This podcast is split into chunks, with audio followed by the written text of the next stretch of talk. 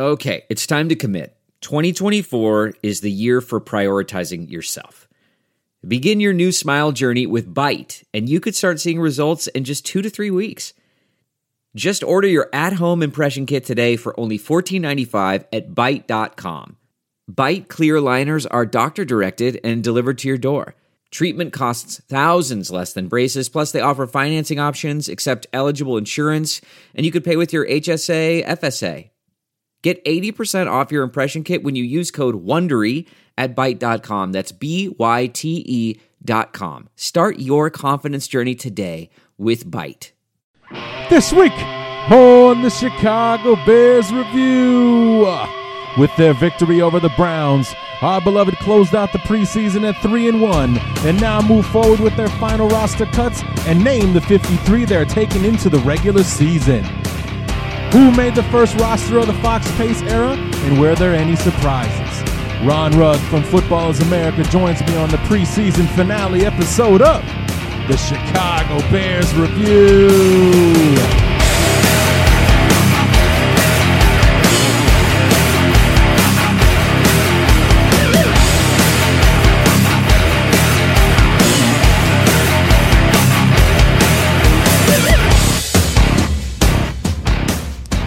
Four up and four down. The preseason is finally over, and we can start looking forward to the regular season, but not before we have our preseason finale episode of the Chicago Bears Review. What's going on, everybody? Larry D back, the uh, preseason finale, as I said.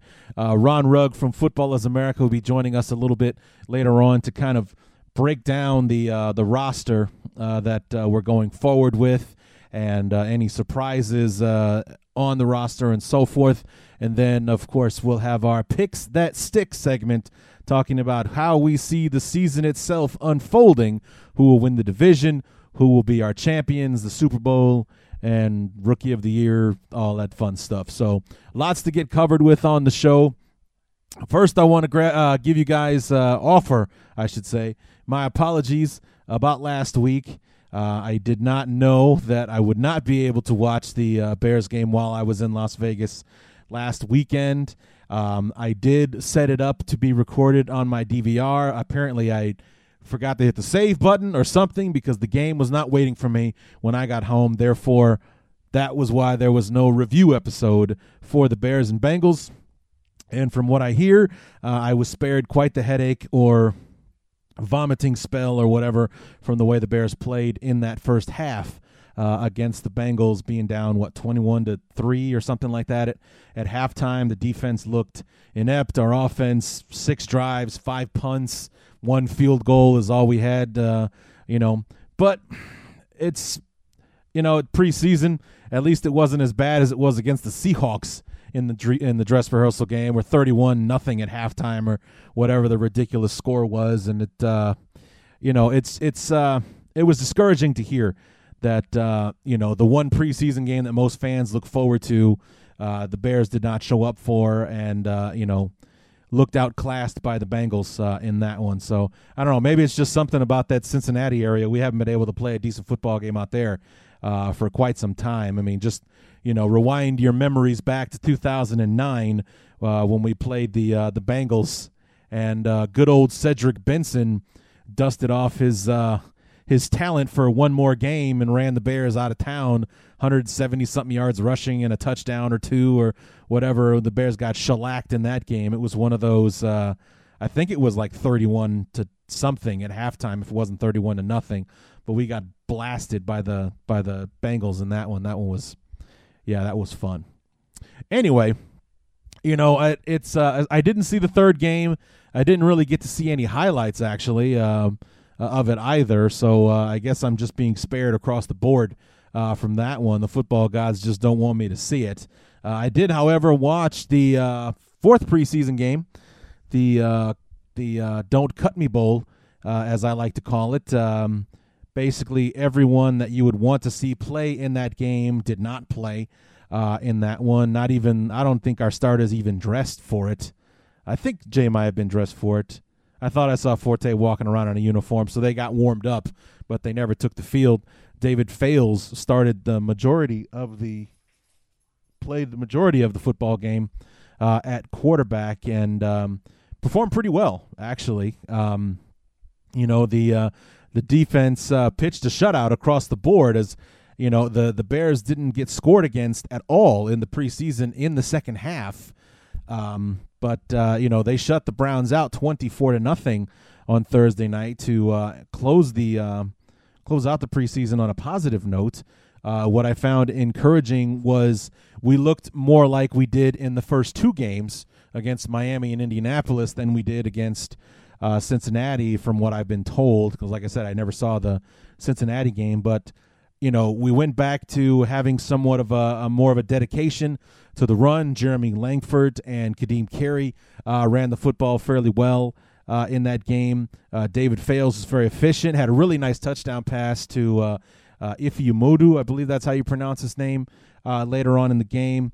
And uh, you know, like I said, the defense was all over, was all over Cleveland. I think we sacked the quarterback something like six times uh, in that game. So it was uh, it was fun to watch the Bears uh, do well uh, in that final preseason game, even though majority of the guys that uh, that got meaningful stats in that one um, are at, at this moment looking for new jobs. So, um, but at least they had their their moment in the sunlight, you know, if you will, uh, in a, in an NFL game before possibly having to pack it up once and for all. So, um, you know, like I said, we we went back to to having a dedication to the run because not every single run was you know positive yardage or anything like that, but um, it's it's the thing that that Trestman did not allow the offense to do, which was to kind of try and establish a rhythm running the football. At the very least, keep the defense honest when we do try to throw the ball. Um, so if uh, if if we're going to run the ball at least 25 times a game, we're giving ourselves more opportunities to break that big run because that's what we've seen. Even though we're, we're seeing it, you know, with the second, third, and fourth string guys, you know, you're seeing that not every run is going to be successful. Sometimes you're going to get stuffed. Sometimes you're going to lose a yard. Sometimes you're only going to get three or four uh, in those uh, situations. But every now and then, you're going to get it right. You're going to block that guy and you're going to get 15. Sometimes you're going to get 20. Hell, sometimes you might break it for 50 and a touchdown in, in that time. But you have to keep running the ball in order for it to be successful. That's when you can start filtering in play action. That's when you can take some chances deep because the safety is afraid you're going to run and he's going to freeze for a second and things like that. So it's um, it's the the running game is going to be very very important, and with the running backs that we ended up keeping, and I'll introduce them in a second. Uh, with the running backs that we ended up keeping, uh, I think we are we're deep at running back this year. From what I've seen from our running backs in the preseason, um, we've got uh, we, for a change, we're actually loaded at the running back position, in my opinion. You know, I've I've loved what I've seen from Langford. I love what I've seen from Kadeem Carey. Obviously, Matt Forte is going to make the team. Jacquizz Rodgers was a, was was a pretty solid bet to make the team uh, as well. So I guess I just blew that off, blew the lid off that one. But you know, those are the four running backs that we're going in there with, and you know, I, I liked what I've seen from pretty much all of them. Kadeem Carey finally stepped up in the Cleveland game, um, but uh, you know, I, I, I think that um, you know, as opposed to just having like okay, we got Matt Forte, then that running back that we kind of signed that we're hoping to compete with Forte, but isn't really on Forte's level that, you know, or anything like that. It's another Kevin Jones or Chester Taylor or Michael Bush that isn't going to work out. And I think we're actually we're we're in good shape as far as the running back uh, position is concerned. Looking forward to seeing what we're going to be able to do when the games really count. So, uh, other than that, um, that's pretty much the preseason. The preseason, in a nutshell, is kind of like my opinion of the Bears going into the season. It was you really don't know what to expect to be completely honest because no the Bears did not play well in the preseason when the starters were out there. Um, no, that didn't happen. However, we were missing guys that were being sat because it was the preseason. We're missing guys that were, I mean, like we still haven't seen our offense yet. We still haven't seen it because Alshon Jeffery didn't play a snap. Eddie Royal only played in, I think, only played in two of the games. Uh, I don't think he played in Cincinnati. Um, you know, Marquess Wilson got hurt against Indianapolis. I don't think he played in the last two games. Uh, you know, we're still jumbling around the offensive line. We had a surprising move uh, as far as the O line is concerned earlier today. I'll talk about that in a minute. But, um, you know, so what we thought was our strength going into the season, we have no idea where they are with this new offense because they haven't been out there yet. Alshon Jeffery hasn't played a snap, so I mean we we know what we got as far as Josh Bellamy and uh, you know and and those backup receivers and everything are concerned because they're the ones taking all the snaps, even in the starter, even in the you know the dress rehearsal game. Our starting receivers were Josh Bellamy and, and Rashad Lawrence or something like that. I mean, the, not the guys that are going to be taking the field against Green Bay next Sunday. So it's it's uh, we don't know what we have with that um, with the offense, and then of course the defense has not looked spectacular. Uh, but it's a new system, a new defensive coordinator, a brand new scheme. Uh, you know, we got personnel we're trying to fit into places and so on and so forth. So you don't really know what to expect. However, that being said, I don't. I, I'm the, we're we're back to that whole point where I'm like, you know, wins and losses, I guess at at this stage aren't the most important thing. Obviously, I want the Bears to win.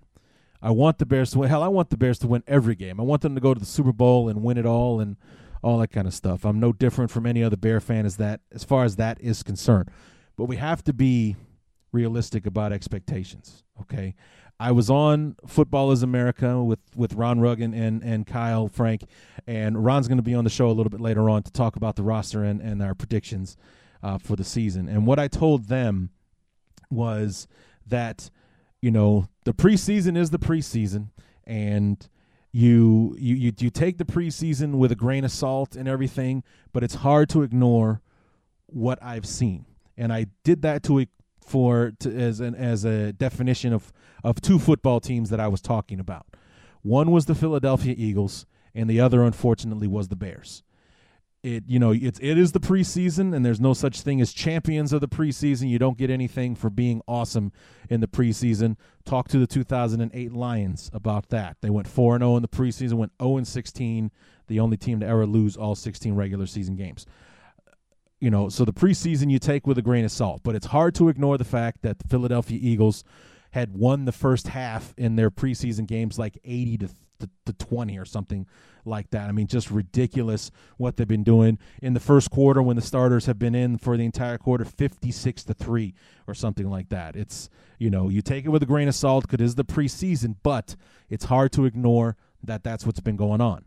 And on the flip side, with the Bears, it is the preseason. You have all this new stuff going on, the personnel, not everybody's playing, but it's hard to ignore the fact that our that our defense, our offense has had, you know, as far as the starters are concerned, in the first half, about a dozen, if not more, uh, possessions, zero touchdowns. We did not score one touchdown with the starting unit. Whatever touchdowns we score against Green Bay, if we score one against the Packers uh, on Sunday, will be the first foot will be the first touchdown this team has scored with its starters. That'll be the first time the starters have reached the end zone.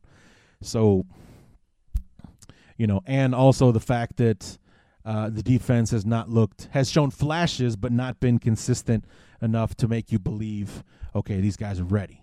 So again, take the preseason for what you will with the preseason and a grain of salt because you know the Bears I think went one and three in 2010. We went to 11 and five and made it to the NFC title game. We went to the Super Bowl in 06. I think we were one and three or two and two and something like that. You know, went to the Super Bowl that year and and so on. So take the preseason for what it is. It's just hard to ignore the inconsistency that we've seen from the Bears so far uh, in the preseason. So so when we get to the predictions portion of the show, you guys might not like me very much, is what I'm saying. So, but we'll uh, we'll save that disappointment for the end of the show, and uh, you know wrap up talking about these uh, the games, the three and the fourth, third and the fourth uh, game against the Browns and the Bengals. You know we got we got three wins in the preseason, always a good thing. You know you want to you you know like John Fox was saying, you want to make sure that the team is invested in the culture of winning. So winning the preseason games ultimately doesn't mean anything, but it is important for the locker room to come away with that positivity of a victory, uh, even in a, in a game like the in even in the preseason. So three and one in the preseason, so that's something to be optimistic about. But now the games start counting, so now it gets real, and we've got the the realest team in the NFL, or at least the at the very least the realest team in our division, coming into town on Sunday in the Green Bay Packers with Aaron Rodgers, and even though they don't have Jordy Nelson. Uh, for the season with the torn ACL that he suffered against the uh, Pittsburgh Steelers in the, the second preseason game, it's still Aaron Rodgers, um, and they still have Randall Cobb and Davante Adams, and uh, they just signed James Jones. They brought him back into the fold after an unsuccessful stint in Oakland. They still have Eddie Lacy and everything else. So we've got plenty to contend with uh, with the uh, Packers next Sunday, and um, still trying to get it nailed down. But I think we are going to have Evan Western uh, from the Acme Packing Company on on SB Nation for the preview episode to uh, to compare notes and uh, see what he expects from from his team when the Bears and the Packers take the field next Sunday. If not, it'll just be a regular old fashioned preview episode with just me, the guy you all love most in this planet, giving you what's what for that game. So, anyway, what do you say we go ahead and uh, allow me to introduce you to our beloved Chicago Bears, the 53 man roster for 2015.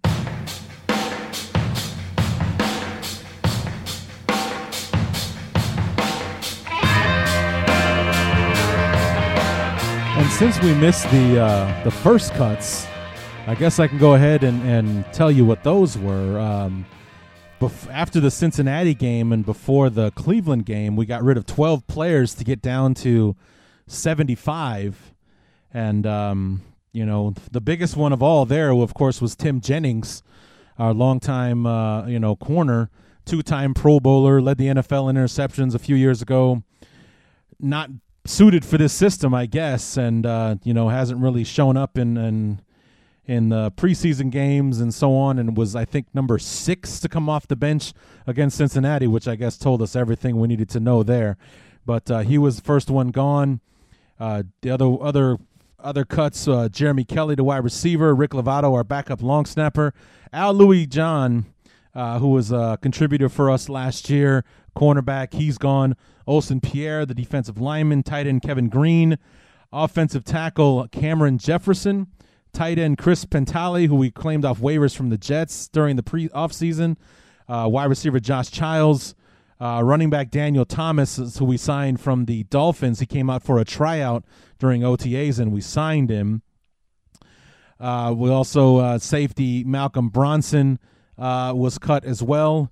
Ryan Mundy had a hip injury that sent him to injured reserve. So, so yeah, that happened. And then Senorise Perry with a foot injury was put on injured reserve as well, and that's what got us down to nine, or excuse me, got us down to seventy-five to go into that fourth and final preseason game uh, against the uh, Browns. Now, so after that game goes in there, uh, we had a cornerback uh, Anthony Jefferson was placed on injured reserve, so that's how we lost the guy there. And then here come the cuts. Uh, Michael Ola, offensive tackle, or actually utility man for us, started quite a few games for the Bears last year. Didn't hold up during the uh, preseason. He's gone. The biggest surprise, even more so than Tim Jennings, Mason Foster, inside linebacker that we you know, it was a story in Chicago for weeks about how the Bears are going back and forth in negotiations with Foster. Finally settled on a one year deal, and he can't even get through training camp with the Bears. We're keeping him, or we're getting rid of him, and keeping Shea McClellin. I hope this is a move that doesn't hurt us in the long run because I heard that. Um, Shea McClellin was was less than spectacular uh, against the Cincinnati Bengals. Was out of position a lot, just like he was last year at outside linebacker. But I hope the Bears know what they're doing on that one. Um, other other name cuts: uh, Dante Rosario will not be around for a third season with the Bears. David Bass. Um, he got cut as well at outside linebacker, just a logjam at outside linebacker. It was going to be tough to make the roster to begin with. Uh, Jonathan Anderson, announced uh, linebacker. Uh, Matthew Wells, who we got in the trade for Ryan Groy.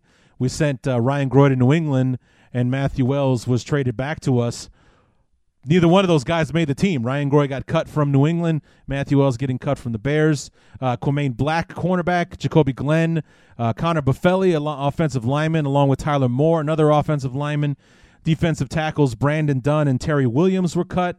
Zach Dysert, uh, who the Bears acquired just last Tuesday after he was claimed off waivers from the Broncos, a backup quarterback, I guess brought to challenge David Fales, um, was brought in. He didn't make the squad. Uh, Rashad Lawrence, the wide receiver. Ife Emeodu also did not make the team. Tight end Gannon Sinclair. Uh, outside linebacker Kyle Westman. David Carter. Tight end Bear Pasco. And uh, kick returner from the Arena Football League, AJ Cruz. I kind of had a soft spot for him, not because he's from the Arena League, but because he played for the LA Kiss. And anyone who knows the show knows that Kiss is my favorite band. So just a weird, you know, thing there. Uh, now on to the actual roster. Uh, I want to preface this by saying that uh, Jeremiah Ratliff and Kevin White aren't on the 53 man roster. Their roster spots don't count right now because Kevin White is on the physically unable to perform list. Jeremiah Ratliff is, you know, he doesn't count while he is on suspension. So here we go from top to bottom. Quarterbacks Jay Cutler, Jimmy Clausen, David Fales, no real surprises there. Running backs kind of gave that one away already. Matt Forte, Jeremy Langford, Jacquizz Rodgers, Kadeem Carey. On the wide receiver side, we kept six wide receivers uh, Alshon Jeffery, Eddie Royal, Josh Bellamy, Marc Mariani, Cameron Meredith, and Marquise Williams. I think Cameron Meredith being the big surprise there. The uh, undrafted rookie free agent from Illinois State, the former quarterback in college, making the Bears roster as a wide receiver. Uh, tight ends, we only kept three, even though there was a lot of talk about the Bears maybe keeping four since we're not keeping a uh, fullback uh, this year. Martellus Bennett, obviously. Zach Miller, the guy that showed all the promise in the world in the last preseason, but got injured in that second game uh, last year, makes the roster this year. And Khari Lee, who the Bears acquired in a trade with the Houston Texans for a 2017 draft choice. So, not even a pick that's going to affect us next year, but the year after. Anyone who's watched the Hard Knocks uh, HBO uh, show Khari Lee was the guy that did that killer impression of Bill O'Brien on rookie rookie show night or whatever. That's Khari Lee. He uh, made the roster as a tight end uh, for the Bears. On the offensive line, we kept nine offensive linemen: uh, Jermon Bushrod, Vladimir Ducasse, our uh, draft choice Tayo Fabuluje, Hroniss Grasu, another draft pick, Charles Leno, Kyle Long, Will Montgomery, and Matt Slauson. And when the roster was originally set, Jordan Mills had made the roster as an offensive lineman for the Bears. However, the Bears claimed Patrick Om- Omema, Oma, Oma. Uh, however, I'm gonna. I don't know. I was I was talking about trying to get in touch with Sandra Phillips, find out how to pronounce that. He played for the Buccaneers, was a starter for all 16 games last year. Didn't make the team for them this year. The Bears claimed him off of waivers, and when they did, the corresponding roster move was to cut Jordan Mills. So the Bears have cut Jordan Mills loose. He's basically on a downward spiral ever since he hurt his foot in that in the 2013 finale against Green Bay. You know, it's like he was never fully healthy in 2014. It nagged him all the way through. And I guess he was just never able to get back to where the Bears needed him to be. And uh, right now, he is looking for his new home uh, in the NFL. It's unfortunate, but, um, you know, Jordan Mills no longer with the Chicago Bears. Uh, on the defensive side, we only kept five defensive linemen uh, at for the for the moment: Ego Ferguson, Eddie Goldman, Jarvis Jenkins, Will Sutton, and Cornelius Washington. That six round draft choice from 2012. That kid is just hanging on, man. He is just hanging on. He's barely made the team the last couple of years, and this year he sneaks in one more time. Uh, outside linebackers with our with our new defensive setup, there is a big difference between the two now. Outside linebackers, we kept five: uh, Sam Acho, Jared Allen, Lamar Houston, Pernell McPhee, and Willie Young. We ended up hanging on to Willie Young, even though there was a lot of talk about how number one he wasn't going to make the team, or that the Bears before the deadline at three o'clock on Saturday were furiously trying to trade him uh, to try to get something for him because they weren't going to keep him. Instead, decide to be safe than sorry because we have the cap room. Willie Young stays. He makes the team as an offensive uh, outside linebacker. Inside linebackers: Jonathan Bostic, uh, Christian Jones, Shea McClellin, John Timu, the undrafted free agent. His big highlight of the preseason was in the first game against the um, Dolphins. He made this really great play where number one his coverage was outstanding but then he got an arm in there. The ball popped up in the air had the presence of mind to keep his eyes on the football came down with it uh, with an interception. Apparently he's done enough uh, at least on special teams to uh, to show that he's uh, going to be a contributor the bears hang on to him uh, in, in uh, instead of you know, well, any of the other guys that they got. But uh, you know, instead of Mason Foster, actually, I guess would be the the bigger one. Uh, John Timu, obviously being an undrafted rookie free agent, a much uh, cheaper option than Mason Foster would be, but still um, quite a surprise there. Cornerbacks, we kept seven cornerbacks, 11 DBs overall, seven cornerbacks. Uh, Alan Ball, Kyle Fuller will most likely be our starters. Uh, undrafted rookie Bryce Callahan, Demontre Hurst sticks around. Sherrick McManus, who's probably going to be our nickelback. Uh, Terrence Mitchell, who had an awesome interception against the Colts uh, at one point, and Tracy Porter, uh, the Super Bowl hero of the Saints Colts Super Bowl and Super Bowl 44. He uh, intercepted the, the the pass that basically put the game away uh, for the Saints. Um, on the safety side, we got Adrian Amos, Sherrod Martin, Antrel Rolle, and Brock Vereen. However, the Bears claimed Harold Jones Harold Jones Quartey from the Arizona Cardinals off waivers and cut Sherrod Martin as a corresponding roster move. So Jones Quartey joins Amos, Rolle, and Brock Vereen. Not the most intimidating group of safeties. Hopefully, we'll be able to uh, make it work uh, during the season. And then finally, our specialists. Thomas Gafford will be our long snapper, our long and short snapper, I guess you could say. Robbie Gould, of course, our kicker.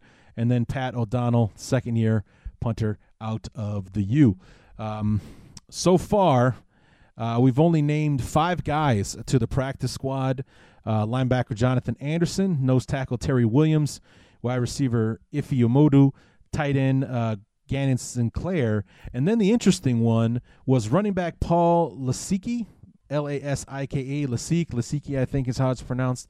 Um, he was from BYU, and he was, uh, I don't know, maybe if the Bears are trying to jump on a trend here, but uh, for anyone who's been following the league, the 49ers in particular, really the only thing the 49ers have to be excited about as far as going into the season is the fact that the rugby player that they signed, um, Hayne, uh, the running back who's had some awesome highlights for them, he made the team. He made the team for the 49ers. This kid here, uh, Paul Lasiki, a running back from BYU who actually played college football, is another rugby guy turned – uh, football player. So you know, I saw his highlight reel. It was actually kind of impressive. So we'll see if maybe we can he can catch on, be a special teams guy or whatever. For right now, he's on the practice squad. That's only five. You can sign up to ten. So once we know who those other five guys are, maybe we'll know during the uh, preview episode here in a few days uh, who that's going to be. But for now, we've only got five of the ten slots uh, taken uh, on the practice squad, and that for now, folks that's your 2015 Chicago Bear roster. Um, yeah. So those are the guys that we're going to battle with next Sunday against the Green Bay Packers. And hell, that might even change between now and then if, you know, some other waiver wire things happen. The Bears make a trade here and there. Um, you know, the one thing that you can look at is that, um, you know, Fox and Pace are definitely put their putting their stamp on this thing. We had a handful of guys, uh, you know, undrafted rookie free agents make the team. Um, you know, you got Cameron Meredith, uh, Khari Lee, the guy that we just traded for, uh, late round draft picks, Fabuluje, Charles Leno. Those are sixth and seventh round picks uh, over the last couple of years. Um, you know, Cornelius Washington is still hanging on you know, John Timu, the the linebacker, another undrafted free. Bryce Callahan, another undrafted rookie free agent. Uh, so you know, it's it's you know, John Fox likes those guys, and he's had success with them in the past in Carolina and in Denver. So hopefully he's looking to perform some of that magic here in Chicago as well. Uh, the one bit of bad news uh, we had a chance to try to get David Bass back and on the practice squad after we cut him, but unfortunately he was claimed off the waiver wire by the Tennessee Titans. So I guess the David Bass era in Chicago is over. So um, he's going to go off and see what he can do for the Tennessee Titans. And in hilarious hilarious news, not so much because it's just Tim Jennings. We cut him, as you know. Uh, who does he sign with? Of course, the Tampa Bay Buccaneers. I guess Lovie just, you know, I appreciate what Tim Jennings does, what he did for us, how well he played. He he definitely exceeded expectations for kind of being one of those throwaway signings, uh, you know, just to get him on the roster. He became a starter for us, went to a couple of Pro Bowls. He produced for us. Unfortunately, um, you know, last year and the year before just wasn't, uh, you know, actually more last year, 2014, just really wasn't up to snuff. Wasn't able to carry the load after Peanut went down week two, and you know, becoming the guy as far as the corner is concerned. Um, wasn't really able to handle it. Uh, had uh, some issues with some injuries during the offseason, wasn't able to participate in all the workouts and everything, and was, I guess, slow to catch up during uh, preseason. So the Bears, uh, you know, in an in an effort to go in a different direction, they let Tim Jennings go, and Lovie just likes living in the past. He brought in Henry Melton and Chris Conte. Uh, you know, pretty much anybody the Bears have jettisoned, the Lovie's at least taken a look at him. So Tim Jennings joins uh, Chris Conte and Henry Melton out there in Tampa Bay, and we'll see how that uh, see how that all works out. So um, just uh, you know, it's like Tampa Bay should just call start calling themselves Chicago South because that's that's pretty much what it is in its own funny little way. So anyway, those are the 53 men that we're going to war with this Sunday against the Packers, and like I said, that could definitely change uh, in the next five days or so before the game actually takes place. But uh, for now, those are the those are the Chicago Bears. That's who we got, and um, you know we'll see how it all works out, folks. I mean, I just went into this a few minutes ago about uh, what we've seen in the preseason. It's kind of hard to ignore that uh, the Bears haven't been very good, let alone great at all. So uh, it's um, it's going to be interesting. You know, it's you take the preseason with a grain of salt, but like I said, it's been hard to ignore what we have seen and what we haven't seen from the Bears thus far. So who knows? Maybe maybe Eddie Royal, Alshon Jeffery, and Marquess Wilson will come out and like like bats out of hell against the Packers and light up the scoreboard, and the defense will uncork some some blitzes and stuff that they weren't showing us in the preseason and just blow Green Bay and Aaron Rodgers out of the water. Wouldn't that just be fantastic? But just going based on what we have been able to see up to this point, it's uh yeah, I I, I don't know, guys. I don't know, and I'm scared. So we'll have to see how it all goes. But until anything until further notice, these are the guys that we're going to war with. So these are the guys that are hopefully going to bring us happiness and glory in our Sundays in 2015. So so there's our roster. Those are the guys that we're uh, that we're taking into this thing uh, with us uh, this year. What we're going to do now is uh, bring in my good friend Ron Rugg from Football Is America to kind of give get his take on what the roster is, and then we're going to move in to um, to our predictions and the picks that stick for 2015.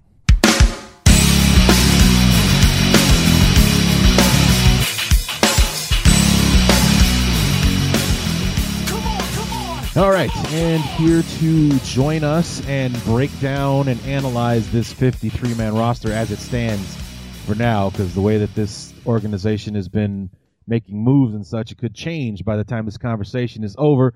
From Football is America, my good friend Ron Rugg. How we doing, Ron? Good. How are you doing, Larry?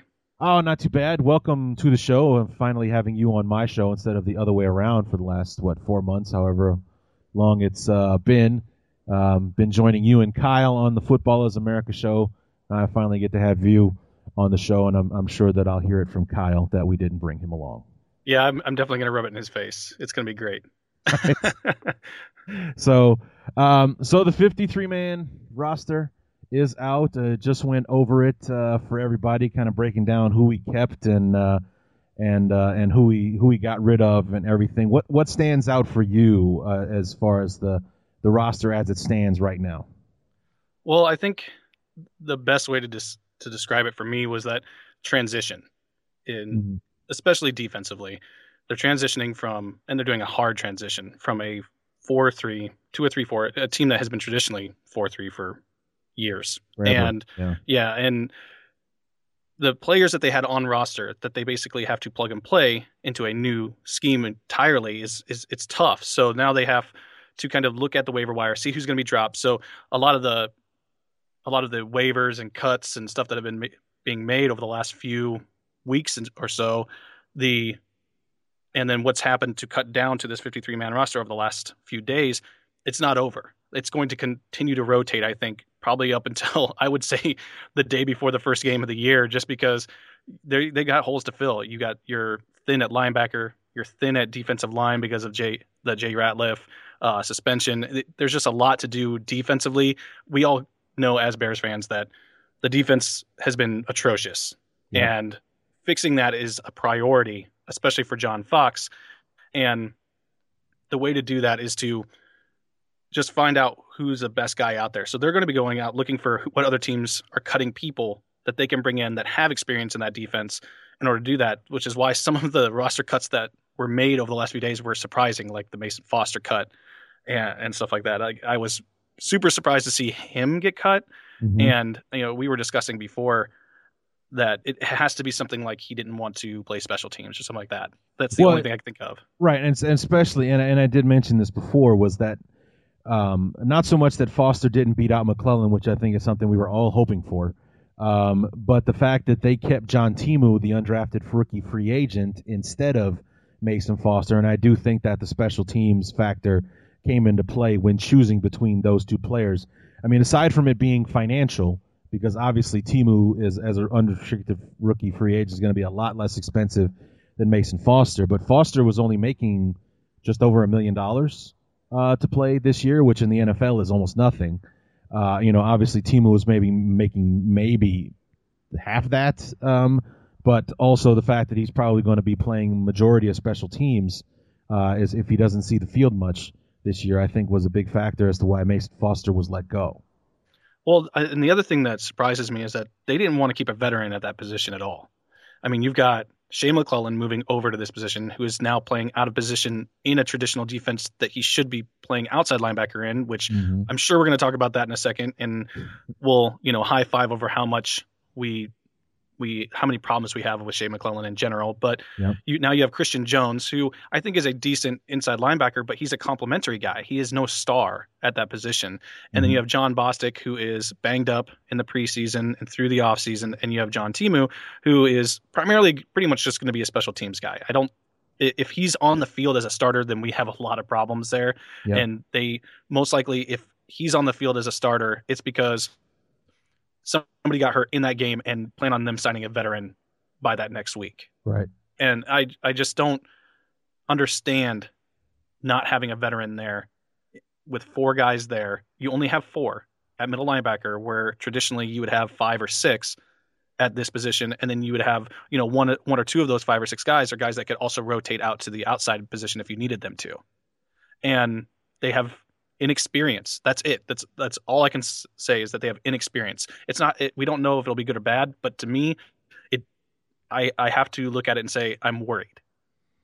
Yeah, and we also ended up keeping Willie Young when all the talk of the last you know couple of weeks was Willie Young being the odd man out, with uh, you know Sam Acho actually being an outside linebacker in in Arizona and playing well so far in, in the in the preseason. Pernell McPhee, he was our big free agent signing. Uh, our marquee guy, Lamarr Houston, as embarrassing as he was a year ago, you know, he was a 3 4 guy in Oakland. And then Jared Allen, probably for financial reasons more than anything, is the reason that he's still on the roster, even though he's, you know, gone from being a defensive end for 12 years to now being an outside linebacker. It just seemed like Willie Young was the odd man out. There was talk about Saturday before the, the deadline uh, for the rosters to be announced that the Bears are probably trying to trade him, And if they couldn't trade him, they would let him go. And in the end, they ended up hanging on to him. Yeah, I, I think the big one that you talk about there is Jared Allen.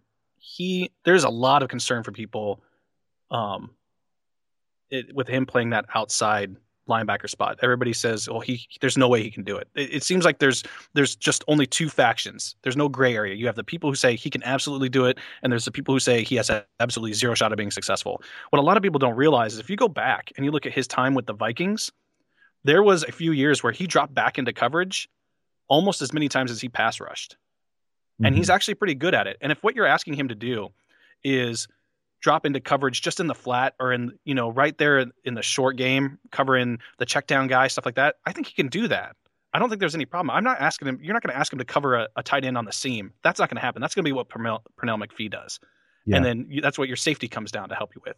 People are all concerned about him covering receivers. I'm like jared allen's not going to recover receivers. That's not what he's there for. He's going to be covering the the running backs out of the backfield and a tight end hitting the flat or hitting um, you know a, a short out route or something like that. That's what his job is going to be. And when you look at our division specifically, people are all worried. Well, the tight ends are going to tear us up. I'm like, who are the tight ends in the NFC North? Look at it. Does does Green Bay have a tight end? They have a tight end who likes to get himself in trouble, and Andrew Quarless, and they have Richard Rodgers, who's a young guy who's unproven. The Vikings have Kyle Rudolph, who I haven't heard anything outstanding come out of him for at least five years. Yeah. And then the Lions have Eric Ebron, who you don't have to worry about because he can't catch the football anyway. Right. so I, it, it's not a, it's not as big of a deal. You should be more worried about Eddie Lacy, Adrian Peterson, who doesn't catch the football out of the backfield either. And really, the the running back that scares me the most against Jared Allen is probably Ameer Abdullah. Yeah. Because that's a shifty guy who could actually get out and beat him.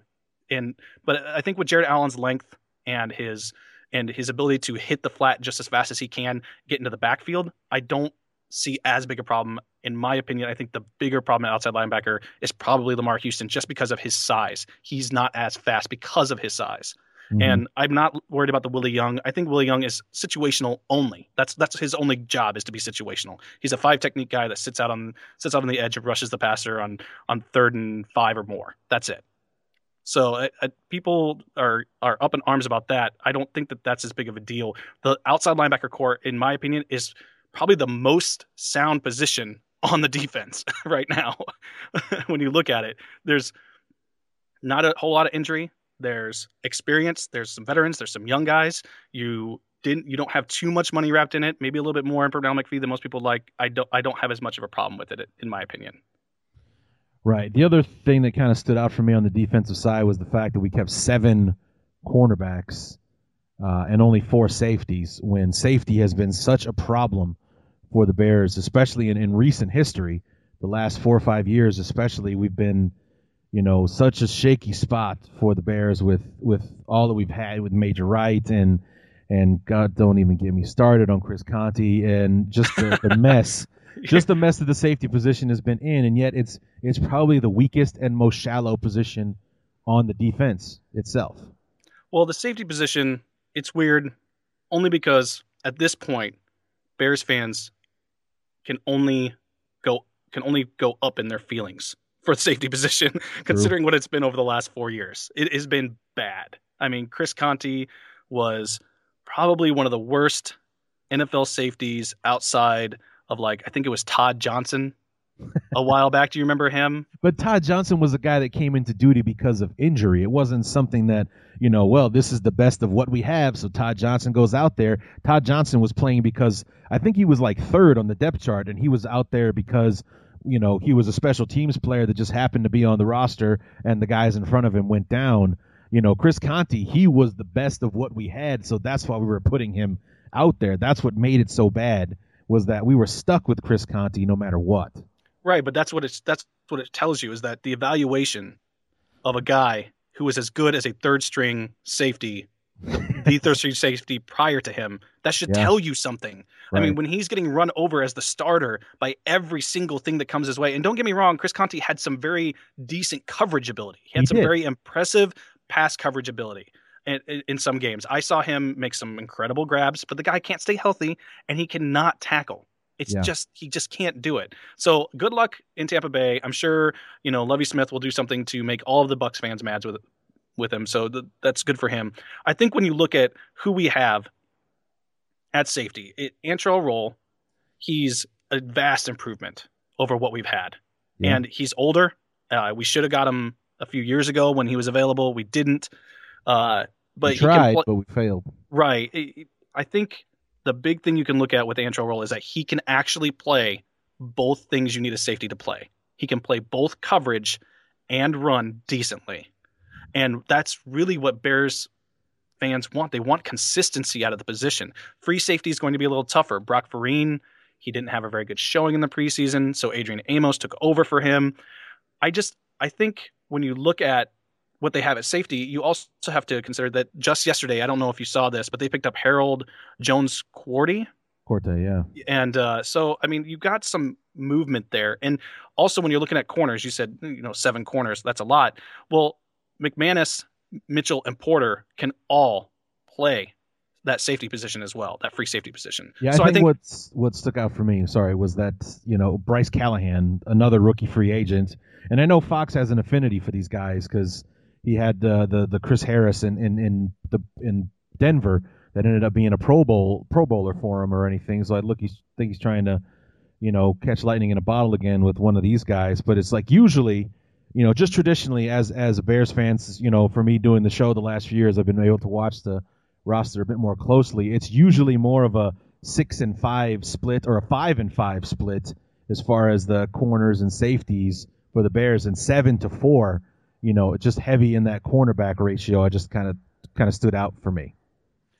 I I think a lot of what you'll see out of the defense with the three four set is you'll either see a lot of single high safety or you'll see a lot of three safety. Mm-hmm. And I don't think we're going to see a lot of cover two, too deep, half you know split the field type of safeties. I don't think we're going to see a lot of that. I think that a lot of it's going to be zone blitz, uh, three four, just get to the quarterback type, and and Antrel Rolle is going to kind of be out there to make sure the run support happens, and then whoever the free safety is is going to kind of have to swing. And I think that's they. I think they realize that they have better a better shot at covering with corners than they do to re, relying on safeties. So I think we'll see a lot of nickel. I think we'll see a lot of single high safety with a nickel, or single high safety with Antrel Rolle down and a nickel, or and th- that's why I'm not too super concerned about the inside linebacker spot because I would assume that in those kind of positions, like either McPhee or uh, you're going to have like McPhee or um, Christian Jones or something like that slide in to take over that that linebacker spot in those you know deep coverage sets and stuff like that. I don't I don't think you're going to have as much problem um, safety wise as what a lot of people think. I know that it's a really it's a really stinging subject for Bears fans because it's been so bad for years. I just think that the position is going to improve drastically just because of the defensive scheme and Antrel Rolle. Right. Okay. So on the offensive side, not a lot of surprises. Um, you know, Clausen, Cutler, and Fales being the quarterbacks. Um, I really love our running back core this year. For, for a long yeah. time, it's been Matt Forte and then three special teamers, and the guy that's supposed to be second string sees the field once every millennia if he's lucky, kind of thing. I really think we've got a deep running back core that we're going to see a lot of equal share. I mean, obviously, you know, Forte is going to get the lion's share of the runs, but I don't think that if we run the ball 25 times, it'll be 20 times for Forte, and then you know two times for this one guy and then one time for this for the other guy. I think it'll probably be a bit more uh, split out than than it has been uh, in the past. Yeah, I obviously Matt Forte, like you said, he's going to get pretty much the, the, the workhorse load there. I think Jacquizz Rodgers. I I think what they're going to plan on doing is Jacquizz Rodgers can run between the tackles really well. Something that Matt Forte, who he's he's he a good runner, he but he's not he's not it. he's not a between the center and guard kind of guy. No. Jacquizz Rodgers is. Yeah. So when you need that short yardage, you you pull in Rodgers, put him in there, and you let him run out there. I think Jeremy Langford is kind of a safety blanket in case something happens to Matt Forte. He's mm-hmm. 30. He's had some injuries that uh, have devastated the entire team for the whole year. We've seen, I mean, the production com- drops off completely with him gone. I mean, the guy's a 2,000 yards from scrimmage kind of guy, or can be every year. So I think Jeremy Langford's kind of their insurance policy with Matt Forte. They think that he can kind of be the very a very similar type of running back. And then Ka'Deem Carey, I think he just makes the roster simply because Senorise Perry's injury, yeah, season injury, season ending injury. I think otherwise Perry would have gotten the the the job here because he's a better special teamer. Yep. He's uh he's better out of the backfield and he's a much better blocker, which is something also that Jacquizz Rodgers does very very well. So I wouldn't be surprised to see Jacquizz Rodgers on a lot of third down, third and long type stuff, blocking or being the check down guy. Um, if you see Matt Forte out there in a shotgun set, that's normal. That means you know screenplays are available. He's a good receiver out of the backfield. But Jacquizz Rodgers in there, that most of the time that's going to be because they want him to block. Right. Now our wide receivers, we ended up keeping six wide receivers, um, and this is probably more so because the the upfront guys are hurt, are banged up, or whatever. Like we haven't seen Alshon Jeffery yet. Eddie Royal was out with a hip injury. Marquess Wilson, you know, pulled his hamstring against the Colts. So our starting wide receivers for that Cincinnati game, the dress rehearsal game, was Josh Bellamy, Marc Mariani, and and you know like Rashad Lawrence. Not even Cameron Meredith, who actually made the roster. Rashad Lawrence did not. So you know we we kept six wide receivers and only three tight ends. Uh, where our tight end position now kind of looks like our running back position has for the last few years. We have Martellus Bennett and then a couple of guys who are probably going to be more on special teams than on actually on the field. Um, Zach Miller being the big, you know, sweetheart from last year, but hasn't really blown anybody's hair back this this year. And then of course the Khari Lee, the trade that we made with the Texans uh, to get him uh, on the roster to kind of round out our, our receiving core. The I think the what surprises me the most about the tight end position is that it's Bennett and Bennett only. It's kind of you know you're going to live and die by, by, that guy there. I think mm-hmm. Zach Miller has has a lot that he can contribute, but he's no blocker. Right. And neither is Khari Lee. He's young. He's young. He's tall, and he's only 235 pounds. Mm-hmm. And he can block down on safeties and corners, but he's not. He's not blocking. You know, uh, Clay Matthews. He's not blocking Mike Neal. He's not blocking those guys. Yeah. You know, so I think it's interesting, and why I think they kind of kept uh, the people they did offensive line wise. I wouldn't be surprised if we see a lot of big sets that way with an eligible eligible receiver that way. Mm-hmm. But the the tight end position, what I think people are are overlooking is that Zach Miller is a very very good pass catcher. Yeah. And I I wouldn't be surprised that if there really isn't a tight end position, not in a traditional sense, and that they use Martellus Bennett more as like a Jimmy Graham type type of set. You know, they they split him out wide quite a bit. He might block down on a on a corner here or there, but for the most part, he's going to be running those seam routes, those hook middle routes, and he's going to be running those fade routes from the weak side slot side. And I, I that's honestly how I see it going. I wouldn't be surprised if we see him on the outside and Eddie Royal moving into the slot just to kind of create the mismatches there. Yeah. And then we move on to the offensive line, and the big news on the offensive line, uh, Jordan Mills not so much that Jordan Mills got cut. I don't think many people were too surprised with that, considering everything that's been going on there. And then basically, he just has never recovered from that foot injury he suffered at the end of the 2013 season because he was battling it all year in 2014. And then obviously this year, for whatever reason, just never could uh, come around. I think it's more so what it means than anything was Jordan Mills being cut. We picked up Patrick Omameh, or however you pronounce his name. We'll have to learn that. But the fact that Mills is gone, that we picked up this this guy that was a guard for the um, for the Buccaneers last year, most likely means that Kyle Long is moving to the outside at right tackle. Uh, Vladimir Ducasse, who was a free agent signing for us, probably takes his spot uh, at right guard, and that's you know Bushrod, you know, from left to right, Bushrod, Slauson, uh, Montgomery in the middle, then Ducasse, and then Long on the outside is probably the five that we're going to be seeing on Sunday when we play Green Bay. I the, the Jordan Mills thing. A lot of people have emailed us, uh, specifically me, because they know I'm a Bears fan, and they've been asking uh, what I thought about the Jordan Mills cut. I liked it. I didn't think he was. I thought he had a lot of talent. I think he lacks a lot of strength and movement, especially because of that injury and I I wasn't surprised by him being cut. I was actually kind of happy it happened because it forces them to move Kyle Long to tackle, which I think is kind of the plan, been the plan this whole time, is get him prepped to be a left tackle. Bushrod's not going to be around forever, and I think this is a, the first step into let's see how he plays at right tackle. Let's see how he can pass protect. Let's see how he can run block, and let's see if he can we can move him to left tackle in the near future because some of these guys are older.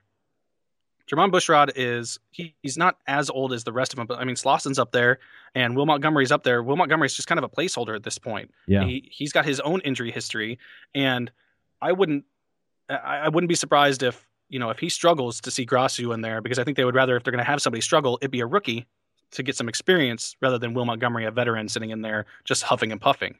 Right. So I I would I would guess that you're completely right on the the line from left to right, but I would say by the end of the season we could possibly see Grasu and uh, um, I I don't know about Ducasse. I it's I'm not a big fan of his. I would rather if we're gonna run the ball to the right, like uh, what Fox seems to want to really do, I wouldn't be surprised if Patrick Omameh is the one in there. Right. I'm just saying that you know here it is. It's week one. We just picked the guy up off the street. I don't think he's going to be the day one starter for us. I mean, stranger things have happened in the league right. uh, before, but I, I don't I don't see the Bears doing that uh, right away. I mean, I I could see it. You know, week three, week four, maybe him coming in there if if Ducasse isn't uh, holding up his uh, holding up his end. I can see that happening, especially since uh, Omameh has, you know, recently anyway. He started all 16 games last year. I don't think Ducasse has done that once in his career. So um, I also I really like the Fabuluje yeah uh, pick Yeah. as well. I a lot of people aren't paying attention to him because he's pretty much I mean he's a step away from pretty much being a practice squad tackle, but I I was surprised that they didn't try and push him into a guard position just because of size alone. hmm I mean, the guy's 342 pounds. The guy is huge, and he and watching his tape, he moves great for a guy that size, and he's got a lot of power to him. And I wouldn't be surprised if that's the guy you see swing in on some of the big power sets when they do want to run goal line, like down by the goal line, or they do need to run short yardage, and they're not going to use a tight end to block. Don't be surprised if that's the guy that comes in to help seal that edge off. hmm All right, so I think that's just about everybody. I mean, Robbie Gould, Patrick O'Donnell, Thomas Gafford. No real surprises there with our with our specialists. So, anything else jump out at you? Um, no, I would say uh, the the going back to wide receivers, the Cameron Meredith. That's a really cool story there. Uh, If people get a chance, you know, go online. There's they had a meet the rookies uh, section on him on the Chicago Bears website. That was Yeah, pretty c- cool. He he's underrated in my opinion a lot, just because he has a lot of knowledge and people that from what I can remember and from the experience of watching the NFL is that a lot of wide receivers that were quarterbacks to begin with have just something a little bit extra at the wide receiver position that some wideouts just don't have. It's kind of like Richard Sherman having played wide receiver before go, switching to a defender. You just have a little bit something extra predictability wise to know where to go. If you watch some of the catches he makes, he get he got thrown a lot of catches in college in traffic. Some of them when he just got hammered and he still hung on to the ball because he knew exactly where to be for his quarterback because he had been a quarterback before playing that position knowing that he had to throw the ball this specific spot and he hoped that his receiver caught it. Mhm. So I I really like him. I hope to see him on the football field more than most. I think that he could f- kind of fill in for that Kevin White not being there position so that Eddie Royal could slide in if Alshon Jeffery is healthy. Yeah. And he could kind of play they those two could play the outsides with Eddie Royal on the inside or Marcus Wilson on the outside with Eddie Royal on the inside.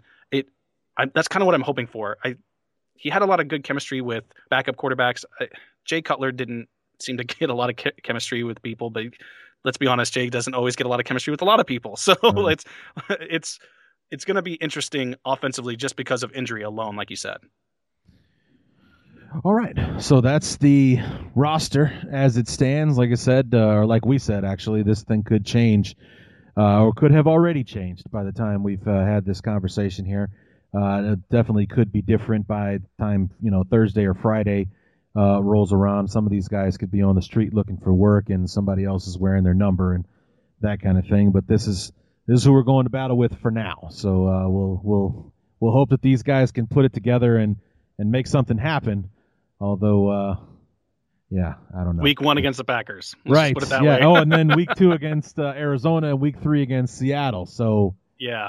holy hell! But uh, anyway, so we'll move on from that to the the main event of this preseason finale episode uh, that I do every year is what we call the picks that stick uh, portion uh, of the show, and basically we're going to break down the league and how we think right here, right now, it's all going to uh, turn out. So, I mean, a year ago, I could not have been more wrong about the teams that I picked to go to the Super Bowl. I picked the Saints and the Broncos to go to the Super Bowl last year with the uh, with the Broncos winning it, and uh, yeah, that that didn't happen at all. The Saints didn't even make the playoffs, and yeah, so that's how much weight you should give to these predictions that I'm about to give here. Ron's going to join me here uh, for this uh, as well, and let's just uh, let's just break it right down with the uh, the NFC East. Um, I have uh, Philly, Dallas, the Giants, and the Redskins. Philly finishing on top at 11 and five. I have the exact same thing. I I actually put if I'm going to pick the Eagles, I'm probably going to pick them a little bit more. I think that they can sweep at least two of the teams in the division. I I don't foresee them losing to the Giants at least right now. I definitely don't see them losing to the Redskins. I think they could split with the Cowboys, and then the way that their schedule is set up, I I just don't see them losing a lot of home games just because of the advantage they have with Chip Kelly's speeded offense. Right. So yeah. So they're then there as well. The uh, we'll save the North for last. The AFC South. Uh, going with Atlanta at ten and six, New Orleans nine and seven, Carolina seven and nine, which I think is generous on my part, and then Tampa Bay at five and eleven in the South. Yeah, I put actually I put the Saints last, and that's only because of the the turnover that they've had this year. And I just think the fire sale that went on, I think the age of Drew Brees, I don't trust the defensive scheme or the players that can't stay healthy there. I picked the Falcons to go first. I picked the Panthers to go second, but I put the Bucks over the Saints. But uh, I think it's going to be kind of a situation like we had discussed before that it's going to be like where they both have the same record. You know, they might both be six and ten, or seven and nine, or you know, five and eleven, whatever. And it's just the Bucks have the tiebreaker. That's kind of the way I pictured it. Right, and then on the NFC West, you got Seattle at in first, twelve and four, Arizona ten and six, Seattle at five hundred, or excuse me, St. Louis at five hundred, and then San Francisco I think it's just a dumpster fire waiting to happen at three and thirteen this year. Yeah, couldn't couldn't agree more there. I uh, there's just no way that I see the 49ers beating out any of the other teams right, right, now. Yeah, it's it's it's just gonna when when the biggest thing that you have to look forward is a rugby player that made the roster, you're you're in big trouble. You're just that's yeah, that's just horrible things waiting to happen in San Francisco.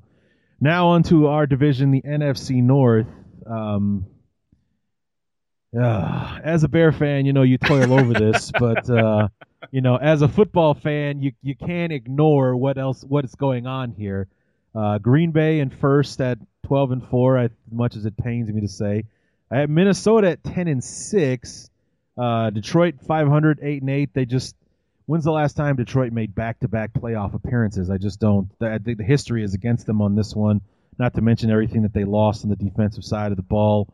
I think they'll you know they'll be a little more stable in the run game this year with Abdullah and, and things like that. But I just think they're going to lose it on the back end with defense. And then the Bears seven and nine, and you know it's probably going to be closer to five and eleven or six and ten. But when I broke down the schedule, I didn't. I did kind of a general thing. I, I did not so much a week to week analysis of the schedule, but more so. Okay, we got six games in the NFC North. I think we can go you know, like three and three, two and four is probably what, what's going to happen there. Probably get swept by the Packers and then split with Minnesota and Detroit. So that's two and four. Uh, we're playing the NFC West. I'll take wins over the 49ers and the Rams and probably be wrong about the Rams game, but I'll just take that and then losing to Arizona and Seattle. So two and two there. Then we have the NFC, excuse me, the AFC West. Um, I think we'll be well, honestly, we'll probably be one and three against the AFC West with right with the one win coming against Oakland, but we got to play Kansas City in Kansas City. Have to play San Diego in San Diego on Monday night, where the Bears generally suck, and then we got Denver, and the Broncos are the Broncos. You know, regardless of where we play them, and then our same place games is kind of what got me two seven, which is we're playing the Redskins and the Buccaneers, and I just like the Bears better than both of those teams. So seven and nine is where I fall, but we'll see how it actually unfolds when the season gets underway. Uh, for the North, I definitely have the Packers, but I actually brought them down one just because I think that the Jordy Nelson loss really affects that the way that offense is planned because I just don't think that there's somebody who can find the open area on a football field any on any other team like Jordy Nelson can. And I think mm-hmm. the law his loss knocks them down a peg. I still think that they win the division easily, but I, I'm putting them at an 11 and five, and then I put the Vikings at 10 and six, and then I put the Lions a little bit higher. I put them at nine and seven, but still missing the playoffs. I just a lot of people are talking about, oh, they lost so much on defense. They only lost two players. They're returning nine of 11 starters. Hmm.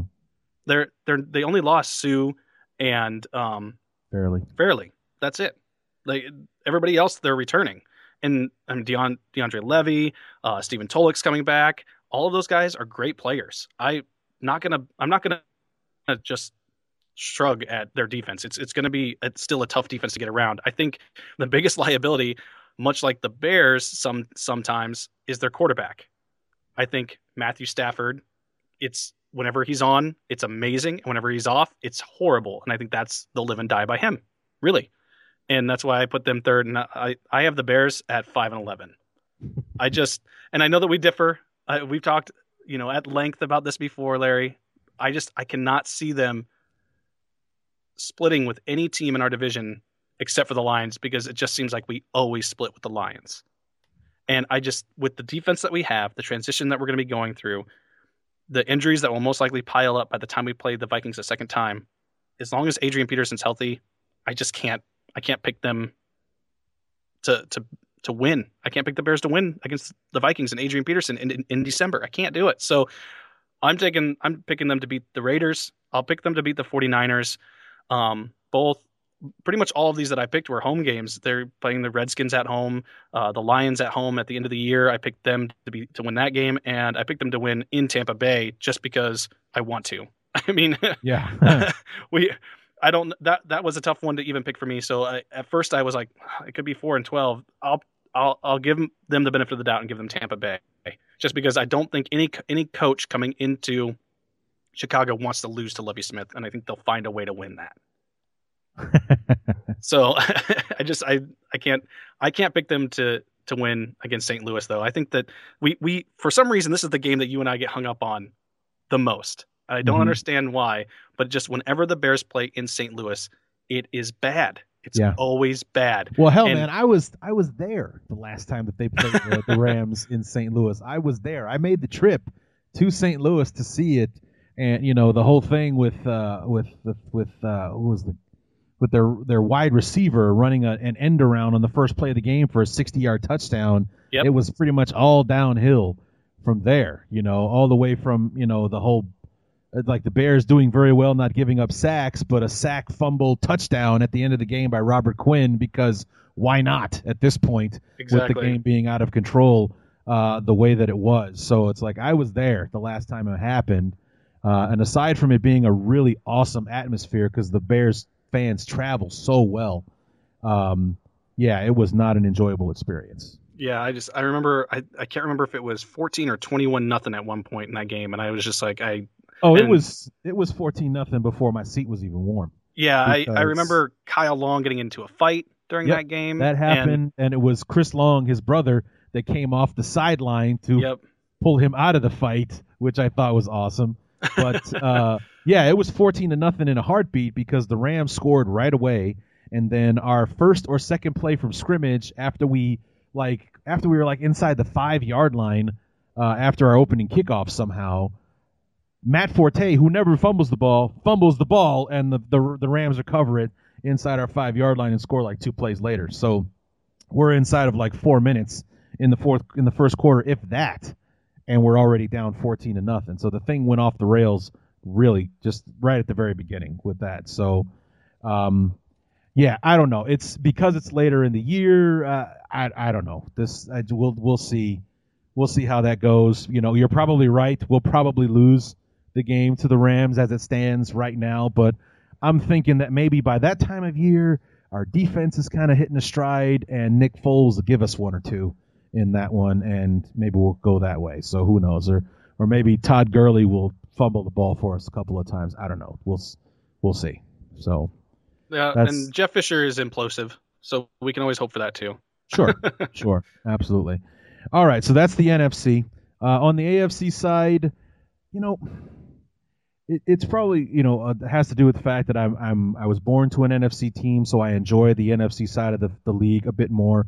The AFC side is always just so boring, and it has been for quite a while because it's always going to be the same three or four teams that are in the running at the end. It, it's a very top heavy conference as far as I'm concerned. Every now and then Baltimore will jump in there and and give you one, but usually it's New England, Denver, Pittsburgh, and Indianapolis. Those are the four teams you can pretty much depend on being there at the end. And unfortunately, that's what I have. I have New England in first, winning the East uh, over Buffalo, Miami, and the Jets in the East. I also have New England. I, I don't know how you could pick anybody else. I mean, it's obvious. Yeah. at, the, at this point, I, the, all the scandal aside, there's just no way that Tom Brady and Rob Gronkowski and Bill Belichick don't find a way to win. They always find a way. So I have to pick them. I actually put the Dolphins second, just because I think the progression of Tannehill and the weapons that they added for him this year um, are, are, very underrated. I think the defense is better. I I think that they can do it. And I actually I think uh, at one point I picked them to be a wild card team. Mm-hmm. And the Jets, it, they just they can't ever seem to pull it together. Maybe Todd Bowles does something spectacular this year, maybe not. I think they're better off at quarterback with Fitzpatrick. They have some really good offensive weapons. They have Brandon Marshall and they have Eric Decker and they have a, a decent run game with a really good offensive line. So they could probably pull, you know, a few surprise wins out here and there. The Bills, I think that they are going to be an absolute train wreck. I think um, they are they are kind of on par with the 49ers at this point. I just I I just don't think that Rex Ryan is going to do anything spectacular with that. I, I have to I have to pick the the Pats to win it, and most likely head deep into the playoffs like they always do. right, and that's where you and I disagree is is on the Buffalo Bills, and we went back and forth a little bit on your show earlier. Yep. Uh, or last week when we when we talked about it was that um, you know I, I think that more than anything Buffalo is excited you know, because they have the, you know, they have Rex Ryan, they have this outspoken, outlandish coach.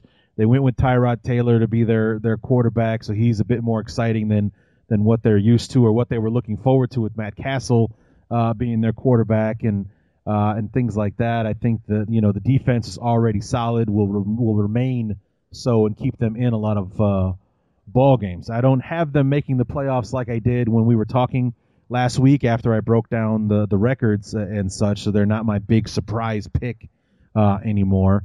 Uh, I can't really argue with the Dolphins being in second place. I just uh, like when I broke down the schedule the way that I did with the, like the Bears and, and generalizing, you know, well we can go two and four here, one and zero oh there, you know that kind of thing.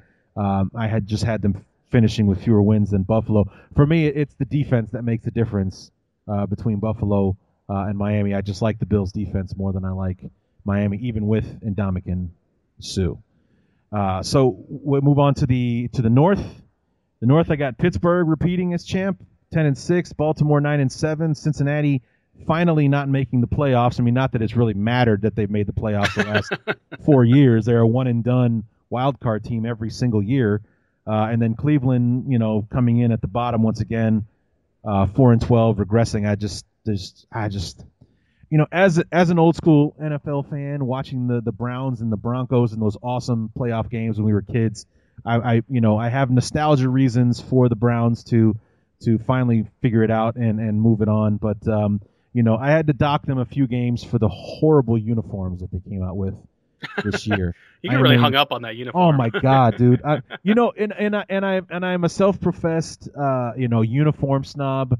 You know, these things are important to me you know, which is why I think Tampa Bay and Cleveland will be at the butt end of the NFL until they fix their uniforms because those are god awful uniforms, both of them, just terrible. I love what the Browns did with their helmets, as I do with the with the Buccaneers, but their uniforms from the neck down are atrocious, and until they change them, they're they're going to be at the bottom where they belong because you cannot have a champion in the NFL dressed like that. You, it's it's the whole dress good, play good thing, and they do not dress good. So I don't know. The Seattle Seahawks have some pretty outlandish uniforms of their own sometimes, and they they won themselves a championship. Well, so. their uniforms kind of grew on me, and I think it had to do with the whole navy blue thing they got going on, and we got navy blue with the Bears. Uh, maybe that's what it was. I don't know. We'll see. You're biased. Uh, I am. I am. Uh, okay, and in the South, uh, you know, no surprises here. Indian first, Houston second, Tennessee third, Jacksonville um, three and thirteen, battling for the number one pick in the draft again. Do you think Tennessee will be back at number one? Tennessee? Or I'm sorry, uh, you think Jacksonville will be back at number one, you said? I think they'll be close. I mean, I think that they'll be battling with the Redskins and the 49ers for that top uh, for that top choice. But mm. uh, yeah, I, I, I don't, don't, think so. But I, I thought the Jacksonville, if anything, has a has the best potential of all the terrible teams coming into the year. They have the best shot at imp- improving vastly, and Gus Bradley had better hope that they do. yeah, right now because this is they're in a situation where he's gotten some passes because of some of the terrible roster moves made before him. And he's had some chances now to build that team. And at this point, they need to win six to eight games. They have to, or I don't foresee them keeping Gus Bradley around. I well, don't. I I would have been in in the same boat with you, and I know he's only one player, but I I kind of soured on Jacksonville when they lost Dante Fowler and not because of what they lost when they lost him, but that it just put a stink on the team that okay, that's this is just gonna not work out work out for them again. You know, where it's this is something that happens to the Jaguars. They they they get this amazing prospect that for one reason or another doesn't work out. It's Justin Blackmon all over again, where you know the guy is a top five. Pro- I mean, like people were surprised he lasted to number five in the draft when the Jacksonville Jaguars picked him. And here he is, a guy who can't keep himself out of jail long enough to keep himself on the practice field and, and be on the field where he was great in flashes when he was actually there. Fowler obviously being the complete opposite, a model citizen and everything, but first practice of OTAs, he blows out his ACL on on a random, you know, offensive lineman didn't touch him, trying to get around the edge, just stepped funny and his knee gave out on him, kind of thing. It just kind of reeks of how there's this cloud over the Jaguars that they haven't been able to get themselves out from under. Being a Jaguars fan at this point is kind of like knowing you're going to lose, but not exactly knowing how. Right. it's yeah. just just kind of how it goes. I would, I, I think that that injury is devastating. I do. I think that the additions that people are overlooking are stuff like T.J. Yeldon. It's a very good addition there for them. I think him being, I think having a true three down back to help out, and the improvements that they have made, although slight, on the offensive line will help Blake Bortles. And having somebody he trusts, he's developed very good chemistry with TJ Yeldon, and out having Allen Robinson back healthy, if he can stay healthy, vastly improves that team. I do. I, I just can't. I can't foresee them being worse than the Titans because the Titans, talent wise, are just worse on paper. Yeah, and they have they have Ken Whisenhunt, who is an excellent offensive coordinator, supposed quarterback whisperer, but we had one of those too. And those don't always translate into great head coaches.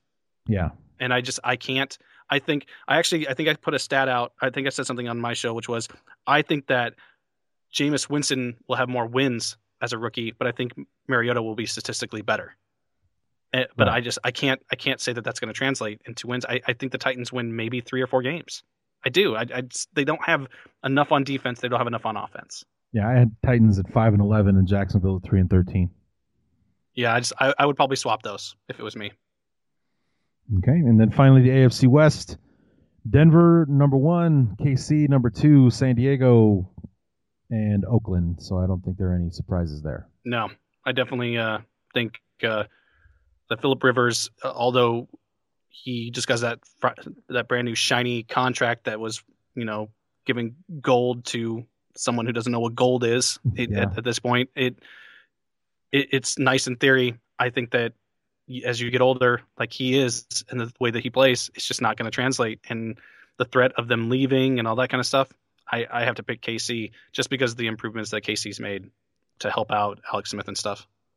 Right. So we'll get to the playoffs now. I don't know if you're going to get as in depth as I'm about to, but keep up if you can, Ron. We got the oh, our, oh, all right. our six our six playoff teams.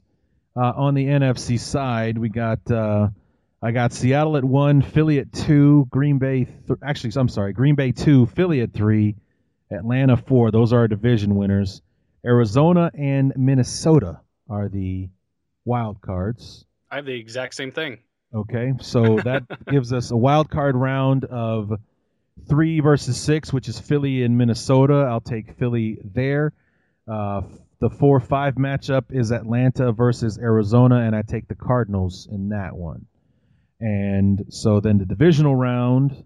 Did you want to weigh in on the wild card, or are you going to do this with me? Uh, uh, oh wow, jeez, a little snarky.